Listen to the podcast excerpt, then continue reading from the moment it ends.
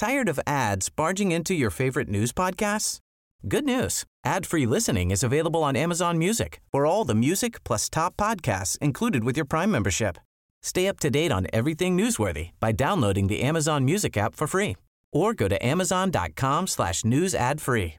That's amazon.com slash news ad free to catch up on the latest episodes without the ads. The latest local pulse survey on mental health in the workplace shows that half of Filipino employees are undergoing mental health challenges during the pandemic. What's happening? I'm Macy Hoven, Puma Podcast. In this episode of Teka Teka, we talk about mental health in the workplace. What's really causing the spike? And what can employers do to help their employees? Mind Nation is an organization that provides mental health services to teams and companies. They conducted a survey among 6,000 employees from September 2020 to April 2021. I'm Pırılpa Karyalı. I'm Chief Insights Officer of Mind Nation. And uh, my job is to listen to our clients' employees and understand their challenges I think it's very striking that half of the employees and workforce in Philippines have a degree of mental health and well-being challenge.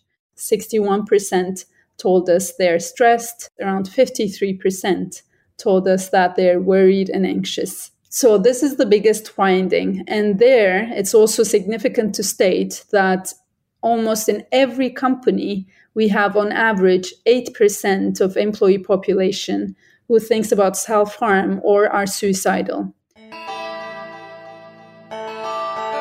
Piril says that before the pandemic, the numbers cited by the World Health Organization were at 25%. Now, they've gone up to 53%. The numbers almost doubled during the pandemic.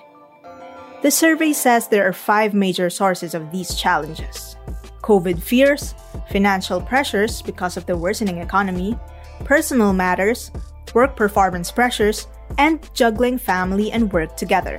People are working much more now, which is creating a big pressure. There's no boundary between work and home. Everything is intertwined. And companies are actually losing money from this, mainly because employees quit or would be absent or would go to work but not be mentally present. We have calculated that in last year only, each organization lost on average at least like 7 million pesos per thousand employees due to their employees' mental health and well being challenges. They're telling us they're losing two hours every day with their mental health and well being challenges. This is huge. That means they're losing one day per week or they're losing two months a year when you think about the whole work year. Even though the data shows that this is an issue we should be talking about, stigma prevents Filipinos from voicing their concerns in the office. They fear about mistreatment and hence their career erosion or even firing, or they don't want to risk their manager to have a look at them saying, ah, he couldn't manage to do it himself. RA 11036, or the Mental Health Act, requires employers to have a mental health policy in the workplace. This includes providing support and treatment and promoting the well being of their workers through different initiatives. Piril adds that change must be top down. So the company leaders need to make it normal to talk about mental health and well being challenges in the workplace. They can make it a topic in quarterly business reviews with their employees or um, mid level managers should be talking with their teams, not only about work one on ones, but just to have some time to catch up with the people on how they're feeling.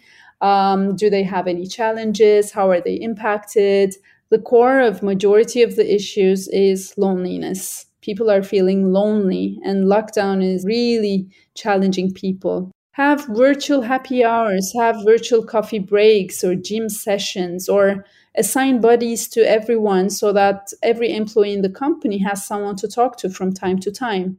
I think this is the simplest thing that the organizations can do so that mental health and well being challenges are talked on and treated the way any physical health challenge is currently treated.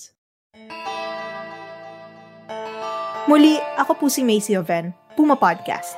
This episode was produced by me and edited by Carl Sayat. For more explainers like this, follow Teka Teka on Spotify, Apple Podcasts, or wherever you listen. Maraming salamat po.